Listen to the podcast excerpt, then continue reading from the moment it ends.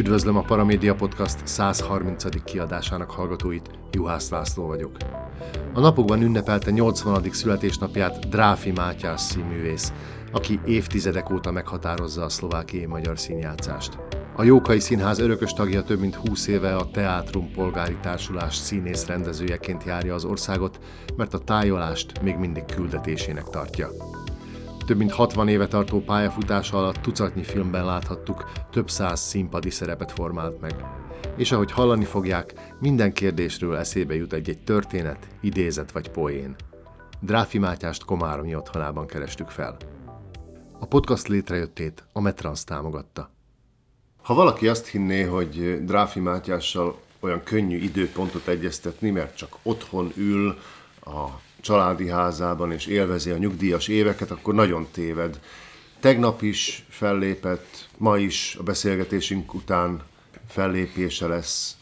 Ez normális 80 éves korban? Nem normális, de aki, aki színész, az tulajdonképpen nem normális. Úgyhogy azt szoktam mondani, hogy aki papírkoronát tesz a fejére, egy piros palástot dob magára, és leül egy valamilyen alkalmatosságra, amire azt mondják, hogy ez a trón, és elhiszi magáról, hogy ő a király, az biztos, hogy nem normális. Igen ám, csak aztán vigasztal az a tény, hogy lenne a nézőtéren ül 300-400 ember, és a papírkoronás ürgéről elhiszik, hogy ő a király. Na most akkor ki a nem normális? Na de mi van akkor, ha a néző nem hiszi el, hogy én vagyok a király? Akkor valami nagy baj van. De nem a nézőtéren, hanem fönn a színpadon. Akkor én csinálok valamit rosszul. Úgyhogy valahogy elejétől fogva kell, hogy a színház valóban, ahogy Shakespeare mondja, hogy tükröt tartson, mint egy a természetnek, hogy felmutassa az erénynek önábrázatát, a gújnan önnönképét, és maga az idő a század tulajdon alakját és lenyomatát. Na már, ha ezt túlozza valaki, vagy innen marad, bár az avatatlant megnevetteti, a hozzáértőt csak bosszanthatja.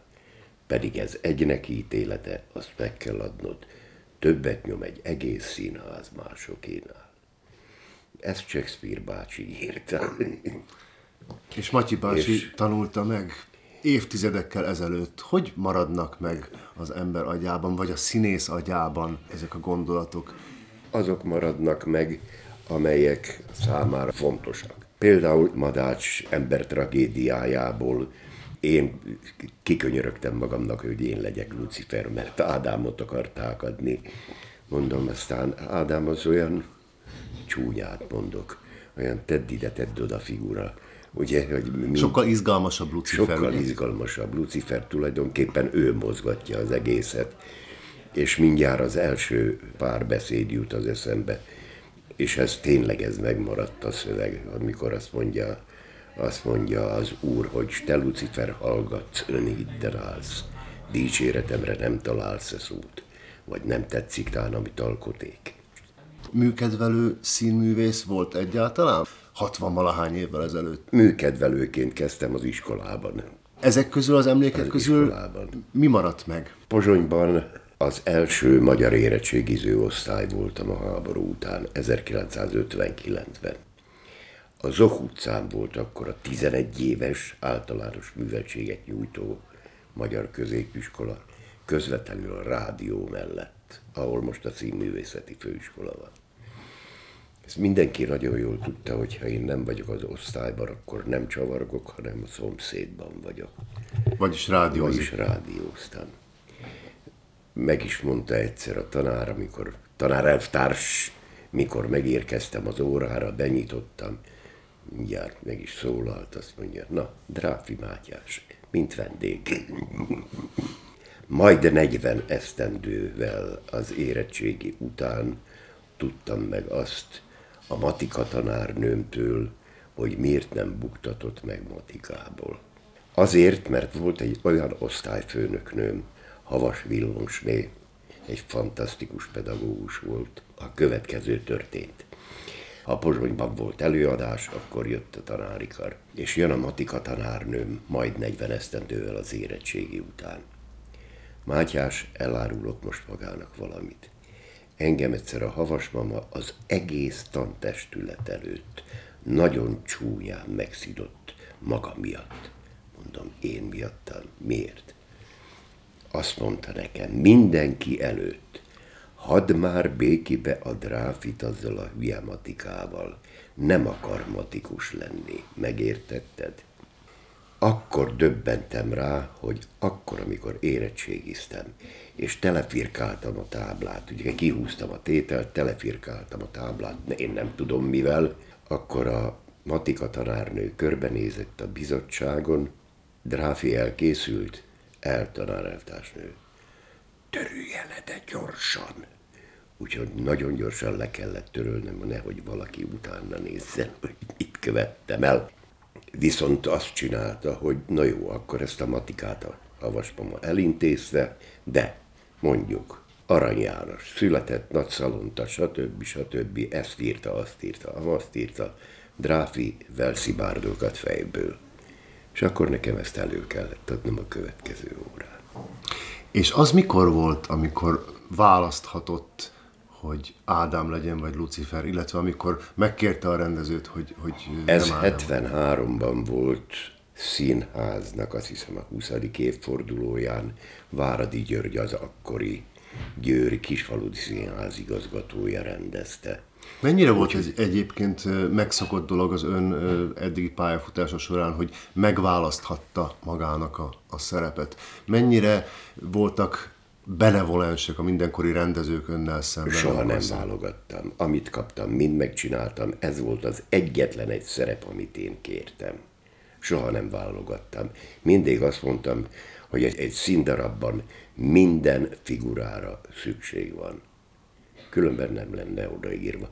Egy csúnya szovjet rendező úr, elvtárs mondta, hogy ha a színpadon ott van egy pisztoly, akkor annak az előadás végéig el kell sülnie.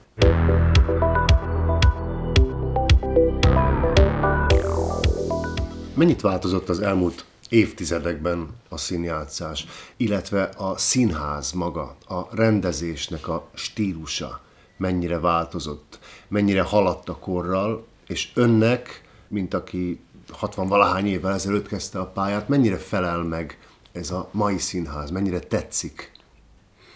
Vége a színházi előadásnak. Kón kijön az előadásról, épület előtt megáll, morog nem értem, nem értem, nem értem.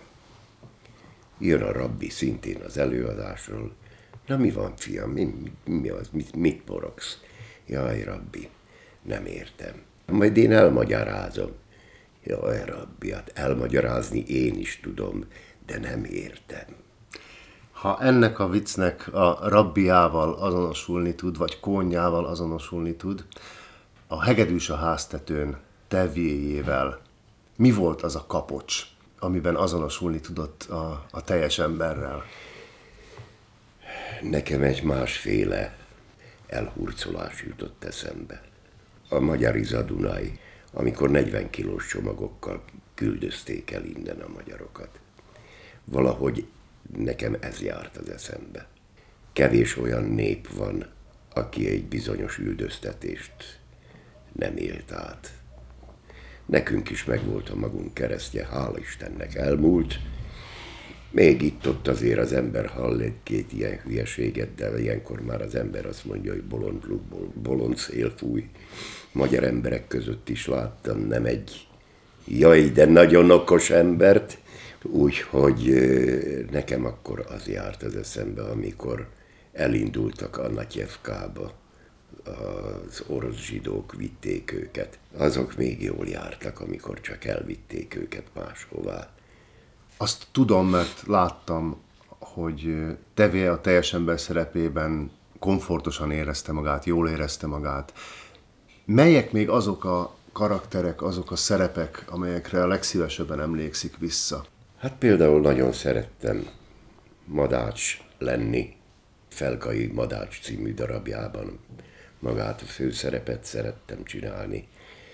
amint említettem, Lucifert nagyon szerettem, Otellót nagyon szerettem, vígjátékokból a Szellemfit nagyon szerettem, az kétszer is játszottam, ami hát ritkán adódik egy színésznek, hogy fiatal korában és idősebb korában is eljátszossa a Szellemfit, úgyhogy ezt kétszer is eljátszottam. A Szabin nők elrablásában a Borogi Gedeont rettenetesen szerettem, jó kis vígjáték volt a Hippolyta lakályban. Nagyon szerettem a Schneider Máty. Jaj, ezt még nem, ez egy érdekes dolog. A Schneider Mátyás a Hippolyta lakály, meg volt a bemutató, és másnap megyek az utcán, megy egy szemetes kocsi, és rá van írva, hogy Schneider. Soha többet nem láttam.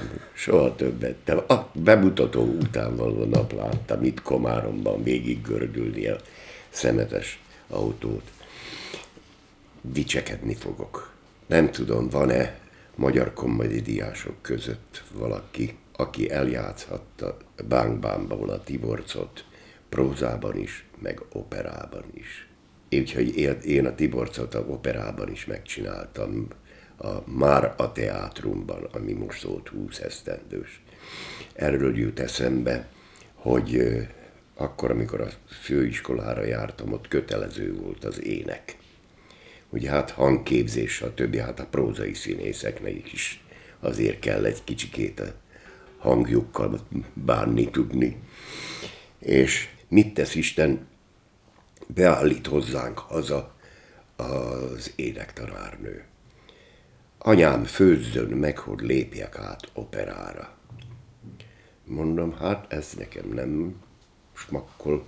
Én mindenféleképpen magyar színész akarok lenni, ugye? ez az egyik dolog, de úgy belegondolok, hogy milyen kár. Most szlovák operaházban magyar gyereki létemre énekelhetnék olaszul. Úgyhogy semmiféleképpen nem jön össze a dolog. Nyelvi problémái soha nem voltak, amikor szlovák filmekben játszott, meg csehszlovák nem, filmekben? hála Istennek nem. Nagyon jó iskolám volt a színművészeti főiskolán. Fantasztikus tanáraim voltak. Állítom, hogy a legszebben beszélő szlovák színész William Záborski volt. Ő tanította a szlovák színpadi beszédet. Aztán ugyanezen a főiskolán ön is tanított színpadi beszédet. Tanítottam magyar színpadi beszédet. Ami érdekes, én ugye a színművészeti főiskolán a felvételén kijelentettem, hogy magyar színész szeretnék lenni a magyar színpadi beszédet a Pozsonyi főiskolán egy békés csabai szlovák tanította, aki Budapesten járt főiskolára, színművészeti főiskolára, ő meg Pesten a felvételén kijelentette, hogy ő szlovák színész szeretne lenni. Ő tanította a magyar színpadi beszédet, Gábor Miklós osztálytársa volt, évfolyamtársa. Mi az, ami kimaradt a szerepek közül? Egy maradt ki. Csak egy? Egyetlen egy. Mégpedig a harmadik Richard. Shakespeare. Ez Shakespeare tata. Na ez nagyon érdekes. Nem miért, azért. miért a harmadik Richard? Nem azért, mert gonoszt szerettem volna játszani, hanem azért, mert szerettem volna megmutatni, hogy ez az ember miért lett gonosz mik voltak azok a körülmények, amik rákényszerítették arra, hogy elhatároztam, hogy gazember leszek. Ezeket a körülményeket szerettem volna én kidomborítani. Ha a Shakespeare korabeli közélet ennyire fontos önnek, a 21. századi szlovákiai magyar közélet mennyire foglalkoztatja? Vagy ez csak Magyarországon jellemző a színészekre, a leg, legnagyobb színészekre, hogy megszólalnak akár politikai vagy közéleti ügyben is?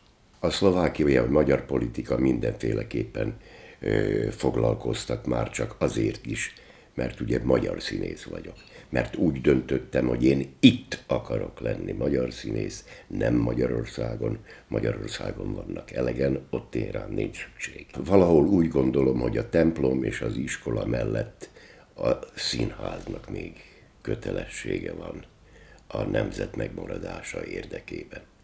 Úgyhogy ezért is fontosnak tartom a színházat. és fontosnak tartom a, a, a, a verset, a szép, gyönyörű verset, az igazi verset, ahol ritmus is van, meg rím is van.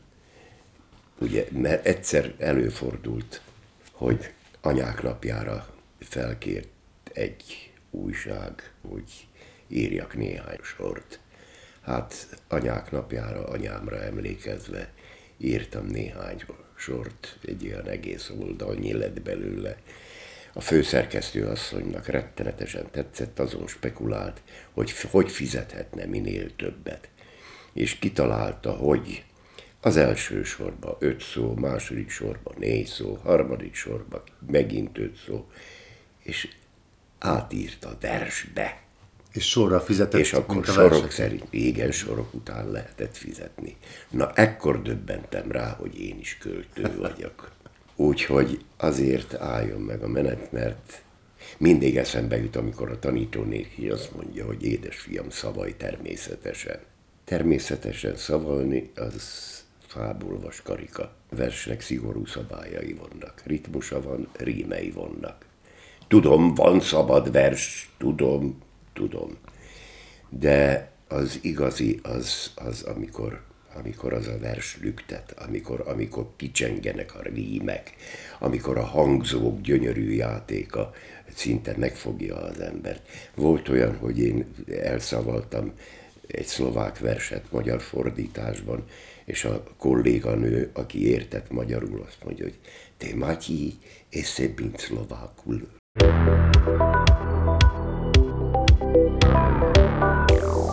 Mennyire devalválódott a magyar nyelv, a szép magyar beszéd, ha bekapcsolja a rádiót, ha bekapcsolja a tévét, mennyire van meg még az ázsiója a szép magyar beszédnek? Szomorú tapasztalatom van. Nagyon szomorú. Elsősorban azért, mert a magyar szó ereszkedő jellegű. Az azt jelenti, hogy mindig a szó első szótagán van a hangsúly. Ebből adódik, hogy a magyar beszéd is ereszkedő jellegű. Furcsát mondok, még a kérdő mondat is. Hány óra van? Mikor jössz hozzánk? Világos, hogy kérdeztem. A kérdőjel, felkiáltójel, kettős pont, pont, vesző, stb. Ezek írásjelek. De az ember nem az írásjelek szerint érez, hanem az érzései szerint hangsúlyoz. És mindig arra a szóra teszem a fő hangsúlyt, ami fontos, ami a legfontosabb. És akkor megmarad a magyar beszédnek a gyönyörűsége, a szép ereszkedő jellege. Pláne amikor átteszi a másik szótagra a hangsúlyt, akkor a falnak tudok menni. Kátyúzzák az utakat a második kerületben. Mondom, mi van a katával? Ugye? Utakata. Hát azért álljon meg a menet. Nem tudom, igaz-e, bár nem lenne az, hogy állítólag a színművészeti főiskolán hétköznapi beszédet tanítanak, és nem színpadi beszédet. Adja az Isten, hogy rossz információm legyen. Én ezt hallottam. Prózai szöveg nem szólalhat meg hétköznapi utcai beszédként a színpadon? Nem, nem szólalhat meg. Nem szólalhat meg. Ugyanis hétköznapi beszédben előfordulhat, hogy hadar az ember. Előfordulhat, hogy sziszeg az ember. Előfordul, nem nem érteni, hogy mondanak, össze, ugye, össze gabajodik az ember nyelve. Ezek különböző karakterek, amiket színpadon lehet használni, de csak akkor és abban az esetben, hogyha egy bizonyos karaktert akarok utánozni. De akkor is érthető kell, hogy legyen. A közönség nem kérdezheti meg, na mi az, mit mondott, mit mondott? Nem lehet. Az egyik legrangosabb díjat, a Jászai Mari díjat is megkapta. A Kossuth díj kapcsán nincsen benne keserűség? Nincs. Nincs. Egyetlen egy díjra soha sem pályáztam. Nem. A díjakat azt, azt nem kapják, a díjat adják. Akiket ők gondolnak, azok kapják a díjakat. Ettől én még Dráfi Matyi maradok. talán a, a legnagyobb jutalom és a legnagyobb díj az, hogy rengeteg szeretetet kaptam a közönségtől, és ezért csak hálás tudok lenni. Amikor nem a néző jön be a színházba, hanem a, a színész keresi fel a nézőt, a tájolás mennyire fontos az ön életében? Úgy látom, hogy nagyon, hiszen pár óra múlva is már indul egy tájelőadás. Ha nem volna fontos, akkor 20 évvel ezelőtt elmentem volna nyugdíjba. 2001-ben a feleségemmel gyógyfürdő voltunk, Bártfa fürdőn. Jön az egyik magyar fürdő vendég, másik magyar fürdő vendég. Mi történt? Miért nem jár a színház hozzánk? Na mondom, akkor valamit csinálni kell. Gyerekek, szabadidőben betanulunk egy darabot, és mint magyar területi színház, vagy jókai színház, teljesen mindegy, szabadidőben beülünk az autóbuszba, kifizetjük a benzint, és szabad napon elmegyünk, csinálunk előadást. Nekünk is jól jön egy pár koronácska, ugye, vagy egy pár euró, mert ugye akkor a rádió már kevesebbet foglalkoztatott bennünket, sőt, most már egyáltalán nem. De ez mind szabad időben. Össze is szedtem a társaságot, rendben van, és a következő volt a válasz. Igen, a színház adjon autóbuszt azért, hogy maguk haknizzanak. Na mondom, ez a vége. Összeszedtük a bandát, csináltunk egy színházi polgári társulást. 2001-ben Pozsonyban bejegyezték, és azóta járjuk a Dél-Szlovákia magyar lakta vidékeit. Megéri, mert a közönséget visszaszoktatjuk lassacskán a színházba, mert bizony elszoktak tőle, és, és nagyon sokszor előfordul, hogy elmegy Győrbe vagy Pestre színházba, és a mi színházunkat valahol ejti. De szerencsére most már kezd visszafordulni a dolog úgy, hogy a színház is elkezd tá- újból tájolni. Kell, hogy a közönség után menjünk, kell, hogy elmenjünk hozzájuk. Például volt egy ilyen eset, és ezt már nem egyszer említettem, hogy azt hiszem, hogy a Külbabát vagy a, vagy a Luxemburg grófját játszottuk valahol Közép-Szlovákiában a teátrummal. Egy olyan kis faluban, ahol talán élő színész még nem láttak. Mindegy kitaláljuk, hogy hogy lehet a díszletet megcsinálni, még erre is mond majd valamit. Ja, nem mehet a színházat, nem fér el a díszlet. Mondom, emberek, hát nem Komáromra kell tervezni a díszletet, hanem Csajágröcsögére. Oda tervezem a díszletet, és akkor elférünk. Komáromban meg csak hozzá kell rakni. Na elég az hozzá, hogy élő zenével dolgozunk. Az első hegedűs megbetegedett, nem tudott jönni, és tudtam, hogy Győrben játszották, és akkor az első hegedűst elcsaltam. Vendég muzsikálni, és vége az előadásnak, és látom, hogy sír hanem Kildi, mi bajod van, valami történt lenne a zenekarban, összevesztetek, összekaptatok, mi történt? Ja, nem, Matyi bácsi. Most döbbentem rá, mit jelent az a szó, hogy küldetés. Azóta is azt állítom, hogy az, aki ezt a küldetést nem érzi, hogy neki itt fontos dolga van, az ebbe a színházba ne tegye be a lábát. Milyen az utánpótlás egyébként, hogyha Hála csak Istennek most van. Hála Istennek most van. Csak meg ne gondolják magukat, és ne menjenek át Budapestre, mert ugye az csak az a magyar színész, aki budapesti. Úgyhogy azért álljon meg a menet. Volt nekem ilyen, hogy Győrben vendégszerepeltem négyszer is a 70-es években gyere át, gyere át hozzánk, gyere át. Borika a feleségem szeretett volna át, mert kedves város ez a, az a győr, jó is, jó. Jó volt, akkor, akkor még kisfaludi színház volt. És mondom, hogy há, eszem ágában nincs. Hát tudjátok ti milyen jó vendégnek lenni?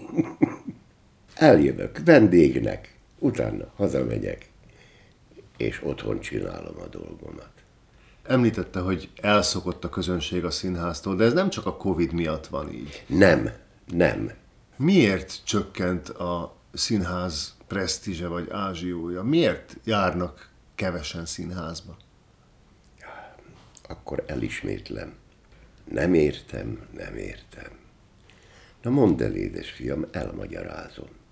Jaj, rabbi, elmagyarázni én is tudom, de nem értem.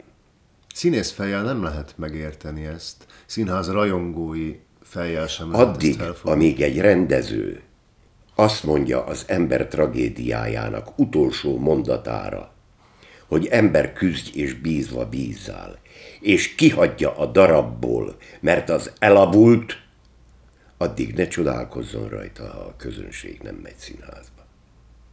Ez csak a rendezők felelőssége?